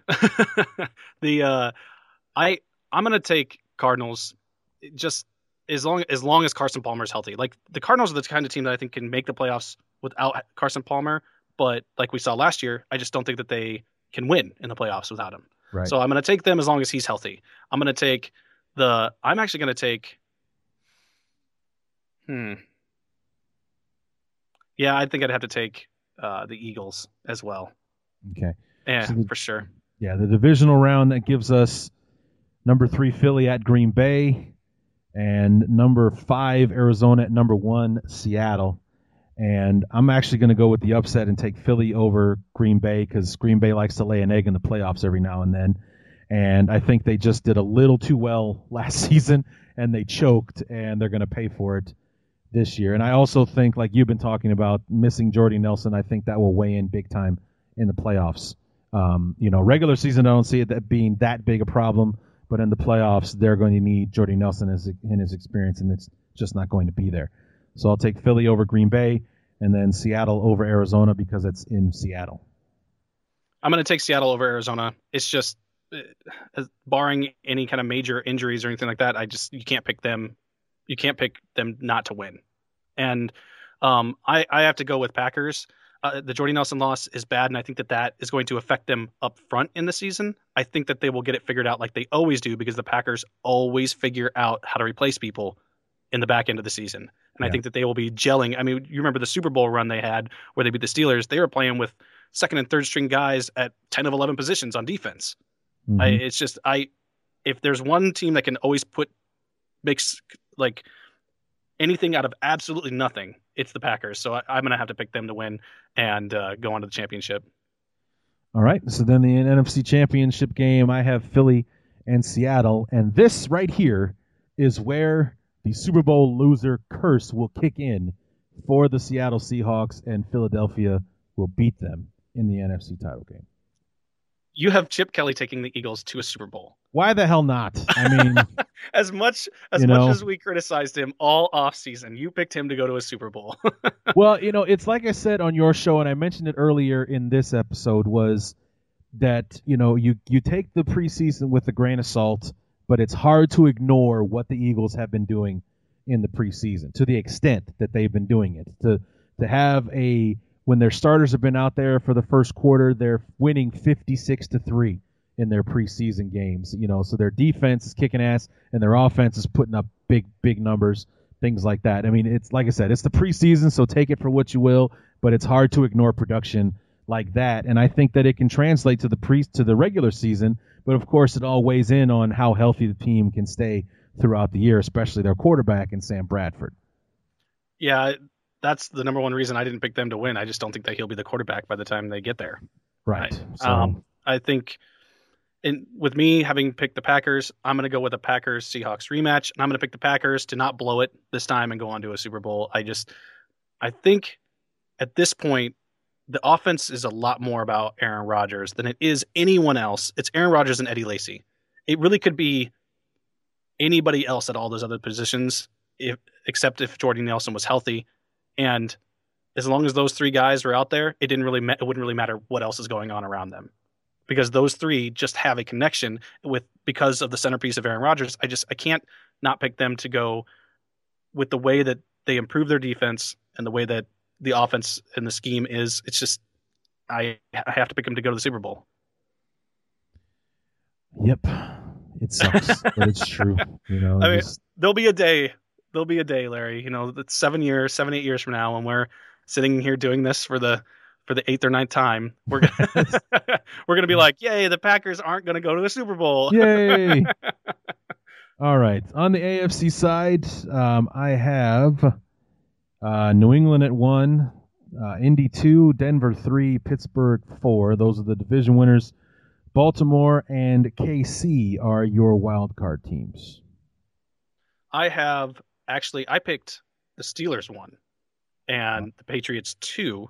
I picked Indy three and the Broncos 4 Mhm. And the reason behind that is I think that the Steelers are due for just a amazing season. I think a healthy Ben Roethlisberger with Antonio Brown and Le'Veon Bell and the offensive line being a lot more improved and possibly keeping him upright. I mean, you remember the last time he had a great offensive line, he just torched everyone Mhm. with guys with guys walking off the street to be wide receiver.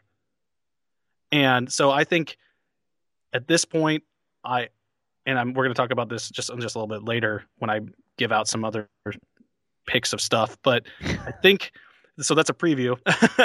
I think the Steelers are, in my opinion, a 14 win team this year. 14. I'm going to Oh, take them as a 14, 14 win team this year. 14 and 2. Yeah. That's insane. All right. So so my rankings give us uh, wild card round Denver 3 versus Kansas City 6. That's a Denver win and then you have Pittsburgh 4 against Baltimore 5. So two divisional rematches there. I'll take Pittsburgh and Denver to move on to the next round. So okay, so that would put so if I have the Steelers one and I have the Chiefs, so the Steelers and Patriots are one and two. I have the Colts three. That would put them against five, correct? 6. 3 and Six. 6. Yes. So I have them playing the Chiefs, and I have the Chiefs um, losing just because they always lose to the Colts in the playoffs for some reason. And then Mhm. I'm going to take the. I guess it'd have to be Dolphins Broncos, but uh, I'm going to take. You know what? I'm going to take the Dolphins. I think, just because I don't think that Peyton Man- Manning will be 100 percent by then. I don't. So I'm going to take the Dolphins. I don't think they get any further than that, but I'm going to take them. All right, so my divisional round has number four Pittsburgh at New England and number three Denver at Indy. I'm actually going to take Pittsburgh over New England and Indy over Denver. and I think I'll take. Uh, I'm going to take the Colts, and the I'm going to take the Steelers to to win those, and I think that's who we're looking at AFC Championship wise. Okay, so we both have the same AFC title game, even though they took different roads Yeah, to get there. Um, and I think you're going to pick Pittsburgh to win that game. yes, Uh, I am going to go with Indy because it's going to be in Indianapolis, which gives me Philly and Indy in the Super Bowl. and see, I go the other way because I think it'll be in Pittsburgh, and I think the the the weaknesses on the Indy defense are going to be what causes the loss at that game. Mm-hmm. Mm-hmm. I can And see s- that for sure. Yeah. Um, because I had trouble with the with the AFC title game. I think Indy, it's it's somewhat of a homer pick for me because the Indy the Colts are my AFC team. So, Same here. but uh, yeah. So in the end, that's kind of what I went with, and uh, you know, but I could definitely see it going the other way with Pittsburgh um, being there once again. So we got Indy and Philly in the Super Bowl, and I'm taking the Colts. And I have Packers Steelers, and I'm taking the Steelers. Okay, so at least you didn't pick Green Bay. So, so that's those. That's the that's the pick that stick. We'll see how much of uh, geniuses or idiots we look like at the end of the season, and probably half these teams don't make the freaking playoffs this year just cause. So we'll move on to the final portion, which will be the awards section, and um, so we got MVP, Coach of the Year, Defensive Player of the Year, Defensive Rookie of the Year, Offensive Rookie of the Year, and Comeback Player of the Year. Let's start with MVP. Who you got? MVP. I'm going to pick Ben Roethlisberger. Okay. And the reason is I think he has a lot of weapons. I think he's going to uh I think his his completion percentage is has increased in the years that he's been healthy every single time. I think he's going to have a breakout year uh throwing wise. I, I just I think he's I honestly think he could he could push past the 30-40 touchdown mark this year. Okay. And I know that they have Le'Veon Bell and they're going to run the football a lot, but I think a lot of that Le'Veon Bell success is going to be because of Roethlisberger, not the other way around. Okay. And I went with a similar choice. I went with the quarterback of my AFC champion. uh, and Andrew Luck from the Colts. I think will be the MVP uh, this year. Um, not not just because he's going to lead Indy to a Super Bowl, but because he's playing to make twenty five million dollars a season next year. I agree. Um, I, that, know, that's a so definite I, possibility. I yeah. think that's going to. I mean, not that he really needs the motivation to do that, but I think that that's going to factor in to how he's going to play this year, and he's going to play out of his mind so that next year, you know, he'll he'll make twenty five dollar twenty five million a season, you know, and he'll he'll you know make that biggest quarterback contract in the history of the NFL money that uh, you know those guys always tend to to make. So from MVP, we'll go to Defensive Player of the Year, and I don't know how you can pick anyone other than J.J. Watts yep. right now. That's that's uh, that's it. J.J. Okay. Watt. Great. Easily. So we'll just we'll just move on from there. Uh, Coach of the Year, I, I went with Mike Zimmer from the Vikings, even though I had guys like uh, like Dan Quinn and you know maybe even Chip Kelly kind of in the mix. For some reason, Mike Zimmer just feels like the pick for me. Yeah, I, I like him just because he's somebody that nobody ever talks about. And right. if he ends up taking the Vikings to a 10 and 6 for 11 and 5 record or does something where, you know, maybe he gets nuts and they win into the division, there's no way you can't pick him to do it, especially if they beat the Packers out. Right. And uh, so I like that. Um, I picked Todd Bowles. Really? No, I'm just messing with you. I picked okay. Dan Quinn. Thank you. I just wanted to mess with you a little bit. It's like, dude, don't do this. You don't even have making the playoffs. What are you talking about? no, I picked Dan Quinn. Uh, I I think what he brings to the Falcons is very underrated. Everybody talks about how bad the Falcons defense is going to be, and it hasn't been outstanding in the preseason. But I think he can. If there's anybody that can take nothing on defense and make it into you know, at least white bread at that point, he can do it. Right. All right. Defensive rookie of the year. Uh, I went with I went with the New York Jet. I went with Leonard Williams from the New York Jets because Sheldon Richardson is going to be missing uh, at least four games. You know, he had a suspension; he was going to be suspended four games. Then he had that arrest that he tried to hide from the from the football from his team uh, after that, so it could be longer that he's out. So Leonard Williams then is going to slide into the into the you know the starting position, and I think that you know this is a guy I really kind of wish that the Jets had had passed on him so the Bears could have taken him because I really think if we had Leonard Williams, we'd be having a different conversation about our defense. But oh, definitely. Um, you know, he was one of those guys that uh, you know I really thought he was going to fall to us, and then the Jets picked him to kind of break my heart there and give me another reason to hate Todd Bowles. But um, you know, I think that, that he's gonna, you know, the fact that he's kind of going to be in the, the starting lineup by default because Richardson's not going to be there. I think by the time Richardson's ready to come back, it's going to be a non-issue because Williams is going to be lights out. Yeah, I don't see how Sheldon Richardson probably takes the field at all this year. I because remember you don't have to have any kind of conviction; it's all perception of the league. Right. Mm-hmm. So I I could foresee him being suspended for the remainder of the year. I picked Arik Armstead. And the only reason I did that is because the NFC West has some of the worst offensive lines. Huh. And if there, I think he might end up being the only rookie bright spot in the entirety of that division because there's not a ton of rookies starting defensively in that division. And I think he could pile up, you know, you know, eight, ten sacks and get himself a defensive rookie of the year. Okay, Arik Armstead, interesting, interesting choice. Uh, offensive rookie of the year. I don't really know if he'll be able to pull it off. It's just that uh, I've really liked what I've seen from him uh, so far. I went with Tyler Lockett from the Seattle Seahawks, the wide receiver, and and I think that because most of his highlights are going to come probably in the kick return game, that might hurt him as far as being the offensive player of the year. But he's also done some pretty good things on offense, and with Russell Wilson you never know what's going to happen. But that's the guy that kind of stood out for me, the, the guy that I liked as my offensive rookie of the year. That's interesting. I hadn't even had him on my list, honestly, just because he is more of a return than he is offensive. You know, and that, and I think that's probably the main reason, probably why that won't happen, is because he'll probably do he'll be more of a Devin Hester uh, as far as you know him probably making more of his offensive impact on special teams than actually on offense. But you know, he's just the one that I went with uh, when I when I had to make the choice. All right. Well, I went with Ameer Abdullah. I think that Bell's injury, Joique Bell's injury, and the fact that he's more or less kind of a placeholder right now at the running back position. I, I liked what I saw from Ameer Abdullah in the preseason. I think that he eventually, eh, by I would say week eight, week nine, it's the starting back with Bell mixing in rather than vice versa. I picked him to do it. I think he can probably get himself, you know, six, seven touchdowns this year, and um, both in receiving, both are mixed in in combination with receiving and rushing. I he's just got a really good skill set, and I think that if the Lions are smart, that they'll play him sooner ra- rather than later. Okay, and then finally we have comeback player of the year. Who you got? I went Sam Bradford. Okay.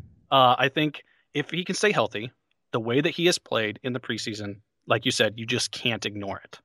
Mm-hmm. And the way that Chip Kelly runs the offense, the fast release, keeping him upright, I think if he's able to stay healthy and he he could throw for 4,000 yards and get himself a comeback. And if Sam Bradford for, throws for 4,000 yards, stays healthy, and does what you're saying, which is goes all the way and wins a Super Bowl, there's no way he's not comeback player of the year. Right. Uh, I went a different way. I went with defense, and I went with more of a feel good story in Eric Berry from the Kansas City Chiefs. Oh, good pick. Good pick. Missed, missed all of 2014 with with uh, with with cancer. Uh, was able to you know make it through. He's you know played in the preseason. He's going to be a starter for them this year. I think that uh, you know if he can remain healthy and be the player he was before uh, he got sick, I think he's definitely in the discussion for comeback player of the year. Oh, I agree. I, I didn't even think about that to be honest, and that's actually an outstanding pick, and I would like to change my pick. I will allow it, so that's that's that's quite all right with me. that's that's that's actually it, it's it's almost like you have to because especially if he comes out and plays with a high intensity, that's just that is something that they do a 30 you know like a espn football Yeah. life or yeah, you know that kind of thing absolutely. So, yeah, so those those are the picks that stick. That's what we're going with for now. How they will shake up by this time in January, who the hell knows? Uh, we'll see. Uh, we'll see how right or wrong we are, because uh, you know the team that I had making the NFC Super Bowl last year didn't even make the playoffs.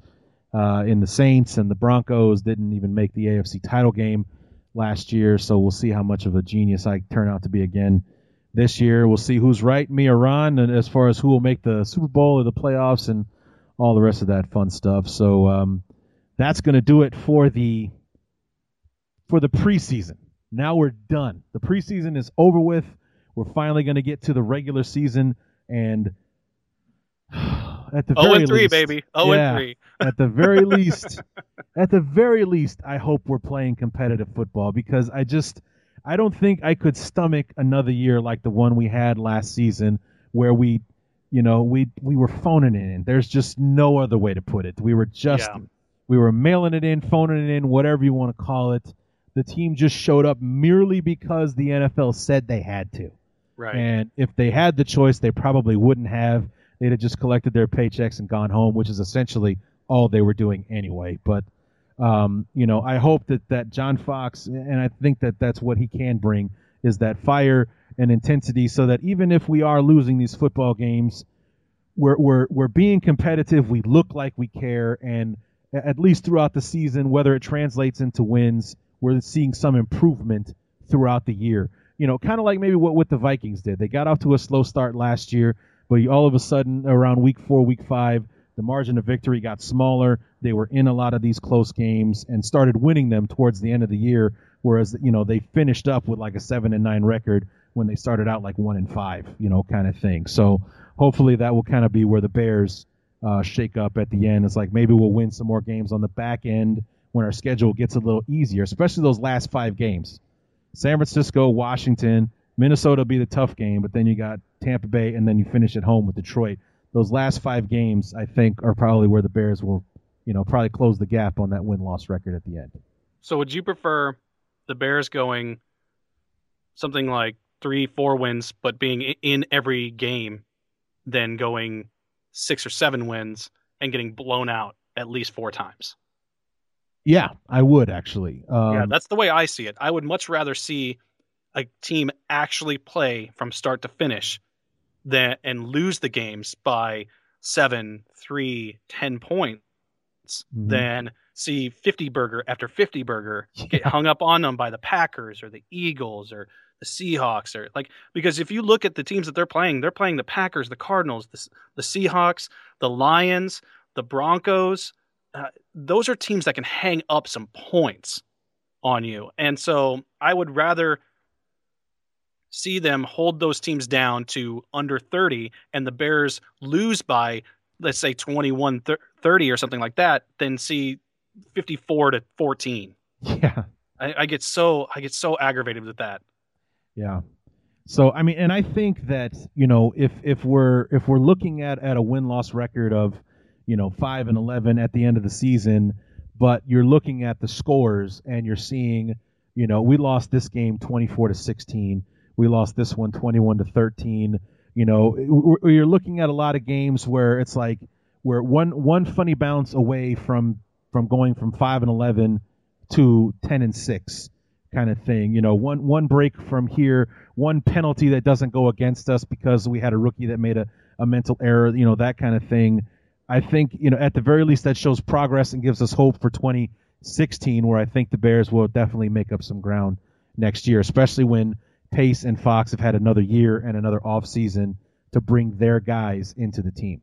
And next year we should be doing let's see, if we're playing the Wests next year, we should be playing the Souths. Yeah, we're playing the N- NFC South next year. Yeah, I'm gonna say if we can play the Souths next year and they kind of stay the course that they're on right now, yeah. we could be looking at a lot better position, being in a lot better position right, schedule wise. We actually have both South divisions. I'm pretty sure year. we do. Yeah. I'm pretty sh- pretty sure we got both of them. Yep. No, no, no. We got the East. We got the NFC East next year. Oh, that's kind of even better in my opinion. yeah. So I think that I think where the South will make up some ground in the next year's offseason, I think the East will lose it. So yeah, yeah, for sure. So um, yeah, we got the NFC East and the A- AFC South next year. So I mean, just just based on that right now, we can take at least five wins out of those eight games right there. Yeah, easily. You, know, you get three wins in the AFC South and then at least two in the NFC East right now uh, you know, that's five wins. That's all we're basically counting on right now, and we haven't even talked about the division yet. Yeah. For next year, so I mean, I I definitely would have liked that schedule more this year, uh, but we'll have to wait until 2016 for that kind of hope to be prevalent. But nonetheless, uh, Ron, that's uh, boy, we really got long-winded there, didn't we? Yeah, it's all right. That's all right. You're gonna listen anyway because you. I know me. I'm a huge fan. well, not just you, but every you know you as in fans out there listening to this. You guys are still with us, um, or anything. But um, you know, I will. Uh, you know, I like I said, we're Bears fans. We're going to support them to the end. I just hope that there's a lot more for us to be happy about than there is, regardless of the win loss record. I just want to see our team compete this year. That's kind of what I've been looking forward to in this season regardless of how it shakes out. I just want us to see. Be- I just want us to be better than we were last year. It'd be hard for us to be worse than we were last year, but I want to see improvement. And even though it's not setting up well with injuries and you know the the personnel that we were able to gather up for this year, we'll see how it all uh, turns out. But I, you know, I am forever a supporter of the squad. So un, until I'm in the ground, I'm uh, praying and hoping for the Bears. Intensity and and motivation. I think that's what everybody wants. Yeah. Just give us the 100% even if you lose. Right. So that's what uh, that's what we're hoping for. So so Ron, thanks so much uh, for for joining me here.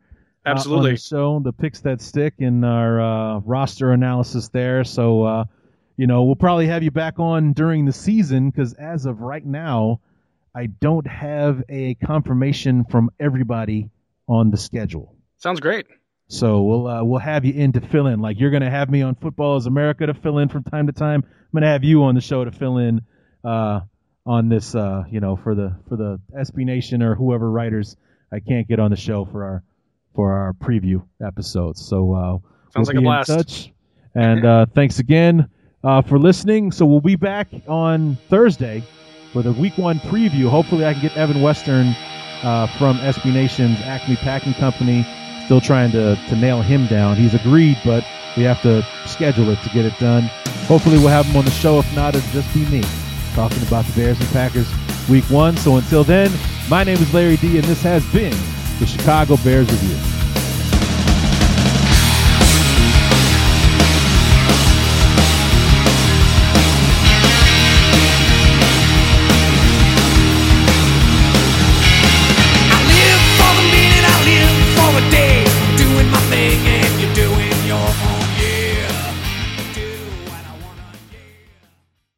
There's no distance too far for the perfect trip. Hi, checking in for. Or the perfect table. Hey, where are you? Coming! And when you get access to Resy Priority Notify with your Amex Platinum card. Hey, this looks amazing! I'm so glad you made it. And travel benefits at fine hotels and resorts booked through Amex Travel. It's worth the trip. That's the powerful backing of American Express. Terms apply. Learn more at americanexpress.com slash with Amex. The spirit of performance is what defines Acura. And now it's electric. Introducing the ZDX, Acura's most powerful SUV yet. Crafted using the same formula that brought them electrified supercars and multiple IMSA championships, the ZDX has track tested performance that packs an energy all its own. Unlock the energy and order yours at Acura.com. We're driven by the search for better. But when it comes to hiring, the best way to search for a candidate isn't to search at all. Don't search, match with Indeed. Leveraging over 140 million qualifications and preferences every day, Indeed's matching engine is constantly learning from your preferences. So the more you use Indeed, the better it gets. And listeners of this show will get a $75 sponsored job credit to get your jobs more visibility at Indeed.com slash match. Just go to Indeed.com slash match right now and support our show by saying you heard about Indeed on this podcast. Indeed.com slash match. Terms and conditions apply. Need to hire? You need Indeed.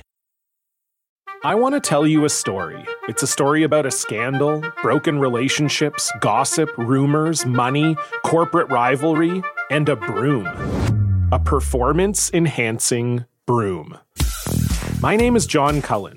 I'm a comedian, podcaster, and for 20 years, I was a semi professional curler. And I want to tell you the story about how a single broom almost imploded the 500 year old sport of curling. We feel like we were bringing a knife to a gunfight. It's the story of a superstar and his fall from grace. Well, I was being dragged through the mud. It's the story of two brother entrepreneurs with a dream. I said, that's great news. It's a story of intrigue. I still don't understand why we want to keep his name secret. The full story has never been told, so I'm going to tell it. Broomgate How a Broom Almost Killed Curling. It was a year I'd like to forget. To listen to Broomgate, search for Broomgate in your favorite podcast app. That's all one word Broomgate.